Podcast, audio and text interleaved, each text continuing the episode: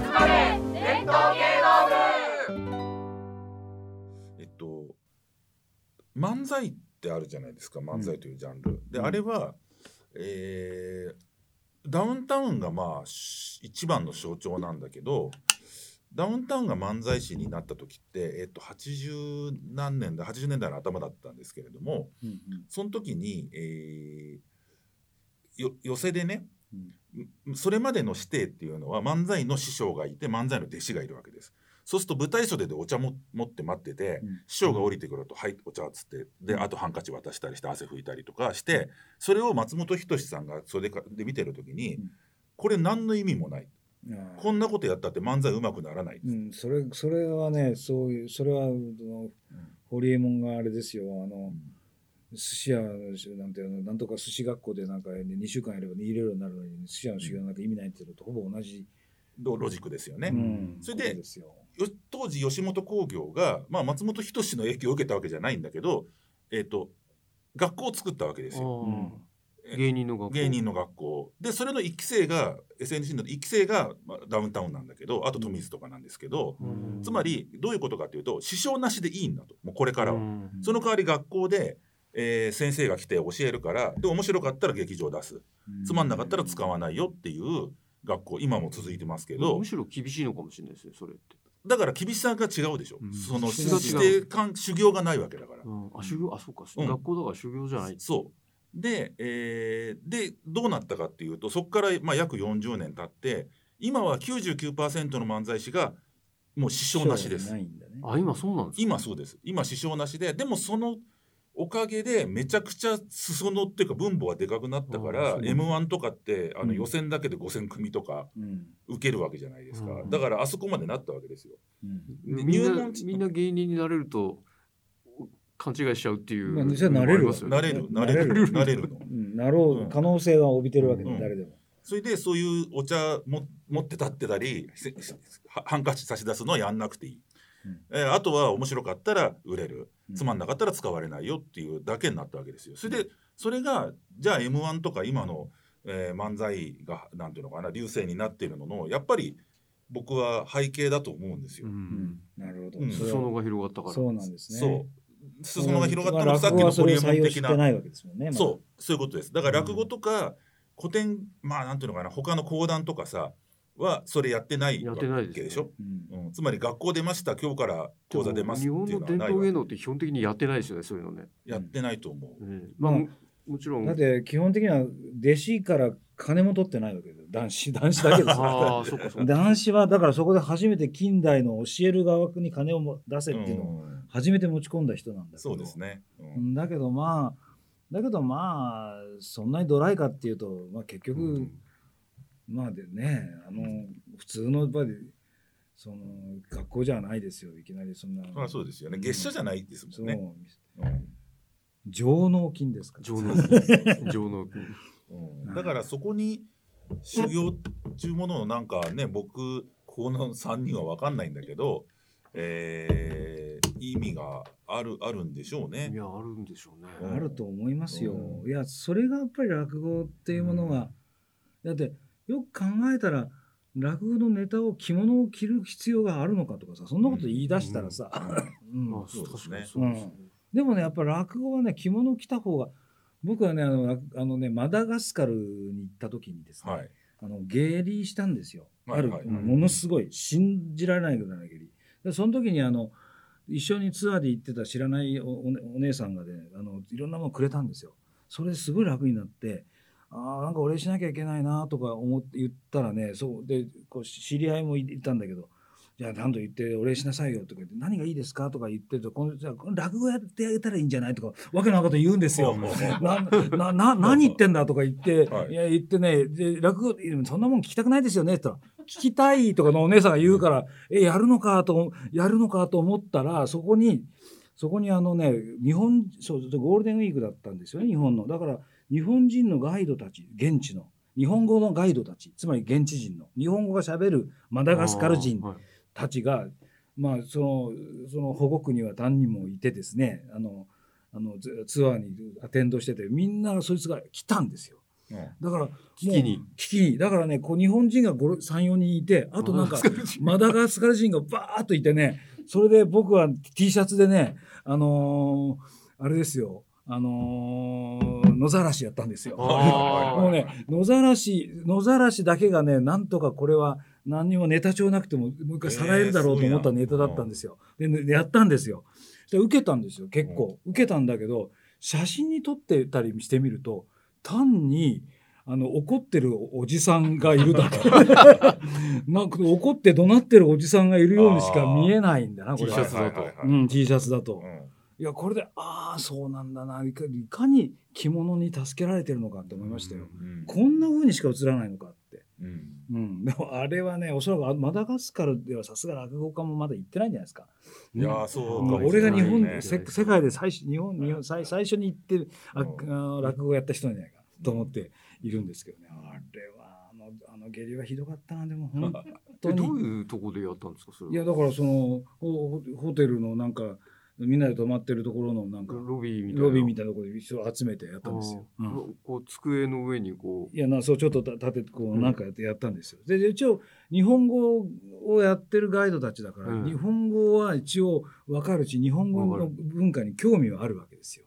で落語中のちょっとなんかそのこそういうのがあるって聞いたことも聞いたこともあるってやつもいた。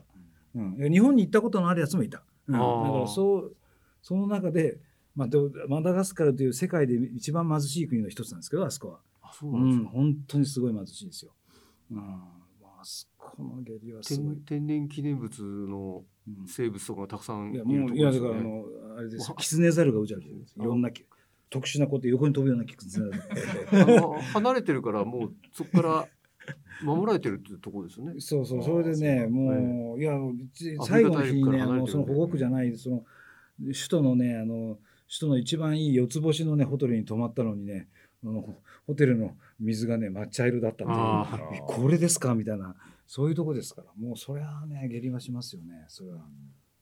うん、でも、下痢をするしてもね、あれですよ、抗生剤をポンと飲むとね、ピタッとあ飲むーあ全くね、抗生剤に適抵抗性がないーなるほど。ばい菌なんですね。めちゃくちゃ効きがいいわけですね。そうそう、もそういうこと。ああいうところであの抗生剤出すと、そういうあの抵抗する菌を作っちゃうから、いけないというので、僕はもうギリギリまでね、我慢してたんですよ、3日間。はいでも3日間全然止まんないから、1錠飲んだら、ピタッと止まった。で、その、その、その時のお礼にやったのが野ざらし。野ざらしなんですよね。なんで野ざらしだったのかと思うんだけど。あのー僕はねあの林家木久扇師匠とうん結構お仕事上のお付き合いがあって、まあ木久扇師匠が本出されてる時にこう師匠に喋っていただいて僕が字にしたりとうん。かそういうのやったんですけど、で勝手にね僕木久扇師匠ときょきょ自分の共通項を感じてる部分があってそれは何かっていうと木久扇師匠のネタって古典落語もやるんだけど基本的に彦六師匠がこう言ったのがそうそうそうそう。さね僕が子供の時にうちのおふくろがこんなことをしたとか、えと日本橋に住んでた時にこういう眺めがあったとかそれなんですよ。それを語る漫談っていうかね一石にして語るのがネタなんで。まああと湯屋版とかもやりますけれども、あやるんだね。うん、うん。でその僕がねすごく感じたのはえっ、とだ人間ってねすごく何十年も前に起きた出来事を体験した出来事とかうちの母がこう言ったなみたいなのを何度も何度も反芻すする人うんと,、えっと昔は昔っつってあのまあなんていうのかなもう刷刷新していくというか前進していく人がいいるとするじゃないですか。うんそうすると木久扇さんっていうのは明らかにそのリピート型なんですよ。そうだね。彦六さんはこう言ったうちの母はこうだったっていうのをもうその異常なまでに反芻するわけですしかもゆ反芻するたんびに何かいろんな気持ちになってるんですよね。そうミクロには絶対に。うんうんでなんか僕もなんかそういう人間なんですよ。うんでなんかそういう風な反芻癖のある人はえっ、と反芻癖があるがゆえに今今をよく生きられるみたいな気が僕はしてるの。うんうん、でただこれ正解かどうか全然わかんないですよ。うん。でなんかその精神分析家的なこと言うとよくあのほら最近ね、えー、辛かった出来事がフラッシュバックするみたいなうん。現象ってよく聞くじゃないですか。うそのある瞬間にパッと辛い出来事が蘇っちゃうねちゃっちゃうとかっていうのはありますよね、そういう現象が。でもそれを言ったら僕なんかもう1年365日それなんですよ。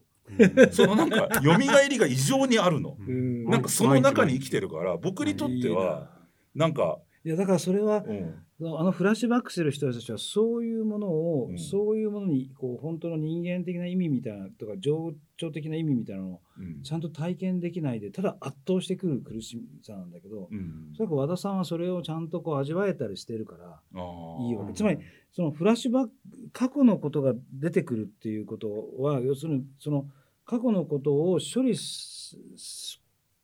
本当の意味でこう処理で処理し代謝消化してこう自分の肉にするためにあのやってくれてることなんですよねあの心が。はいはいはいはい、だけどそれをやってくれてもなかなかもう持ちこたえきれないくらいく苦しいとそこを排除しようとするから、そうするとそれ永久にまたこう一回こう黄泉の国から出てきたうん。ものをまたこう何も話を聞かないでもう一回ボーンとこうあのあっちにも繰り返すからまた出てくるみたいな感じでよく話を聞いてやればもう出てこなくなるのにそんなに苦しくならなななるのにっていうのはあると思うんですよ。うん。だからまあ話を聞いてゆっくりやってでそれそうすると今度はおそらくで出したい時に出せるようになってきたりこう思い出とた思い出をこう一緒にこう味わえるようになってくるわけだけど、うん。まあそれほどもうあまりにもすごい記憶もう殺されるとかそういうような記憶だともう排除するしかないっていうふうになってフラッシュバックするしかないっていう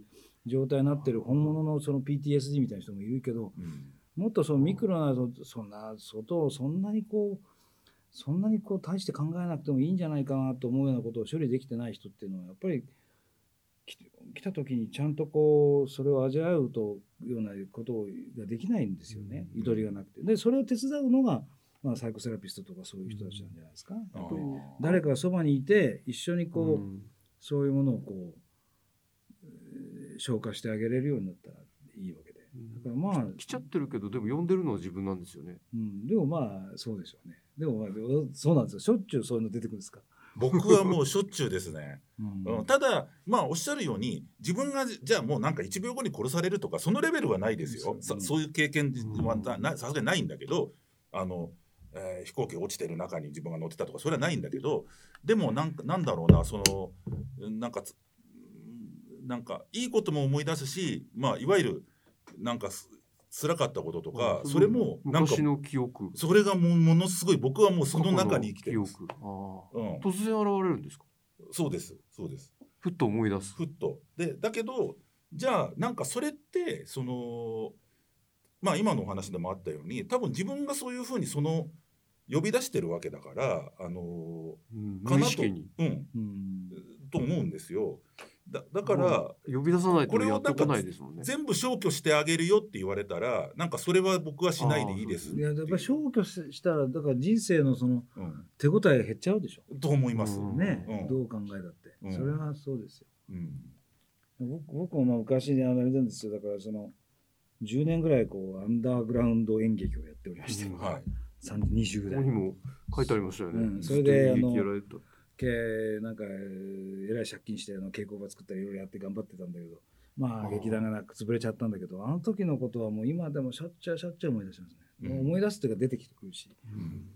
もうすごい裏裏切られたような気持ちとか自分が至らなかったことだとか、まあ、それはすごく自分にとってはねまあそれまああれがあったからまあ分析家になったんだなとも思ってるし、うんうん、まああれは大事な体験だったし本当まあ思い出すんですよ。その山手線乗ってるとよく思い出すね。ですかどうしてかっていうとですねあのあの時も辛くてねずーっと山手線でな何周も何周も何周もした日が何日かあったからです、はいはいはいうん、じーっとしてももう何も考えたくないみたいになって。うん。日曜日にこう暇日曜日とまあそこはもう仕事はしてたから普段の日は仕事で忘れられるんだけどにあのいや何もないから日曜日外に出るとなんか何もすることなんか何もする気がないからとりあえず電車乗るとあとじーっとしてるみたいな。あの時のことすごく思い出すんで、まあ、ああいう記憶っていうのを思い出すっていうことはやっぱり自分のこういつもこうねなんか座標軸みたいなのこう原点みたいなものをこうこう一応こう確認してるような気がしますけどね。うん、いやそうそうかそそんなにしょっちゅう出てくるでしょっちゅう。で木久扇さんのの話に戻すとか僕は彼はすごいくなんていうのかな、まあ、優れた落語家だと思うんだけどその本当は彦六師匠のところで修行中の話にしてももっと前のね子供時代の話にしてもそのネガティブっていうか辛いのも半分ぐらいはあるはずだなの。だけど講座で話す時はそこをろ過してそのここっちを提出してるんですよ。なるほど。それを多分編集作業としてやってこれは自分の中で自分の部屋であの味わえばいいんだっていうふうにやっていらっしゃる人だと思うの。でお客様にはこっち側の、えー、滑稽な滑稽なっていうか楽しい部分を、えー見せるっていうのが僕からすると見えるんですよ。うん。だからそこがすごくいいなっていうこのなんか思い返し方がいいなっていう気がしていて。それができるってことですもんね。うん。まあ、自分を自分を差し出して笑自分を笑う笑いの種にできるってことですね、ね。うん。それは大事な能力だと思いますよ、うん。自分を笑いの種にできない人はうんなんか子供っぽいですよね。と僕は思う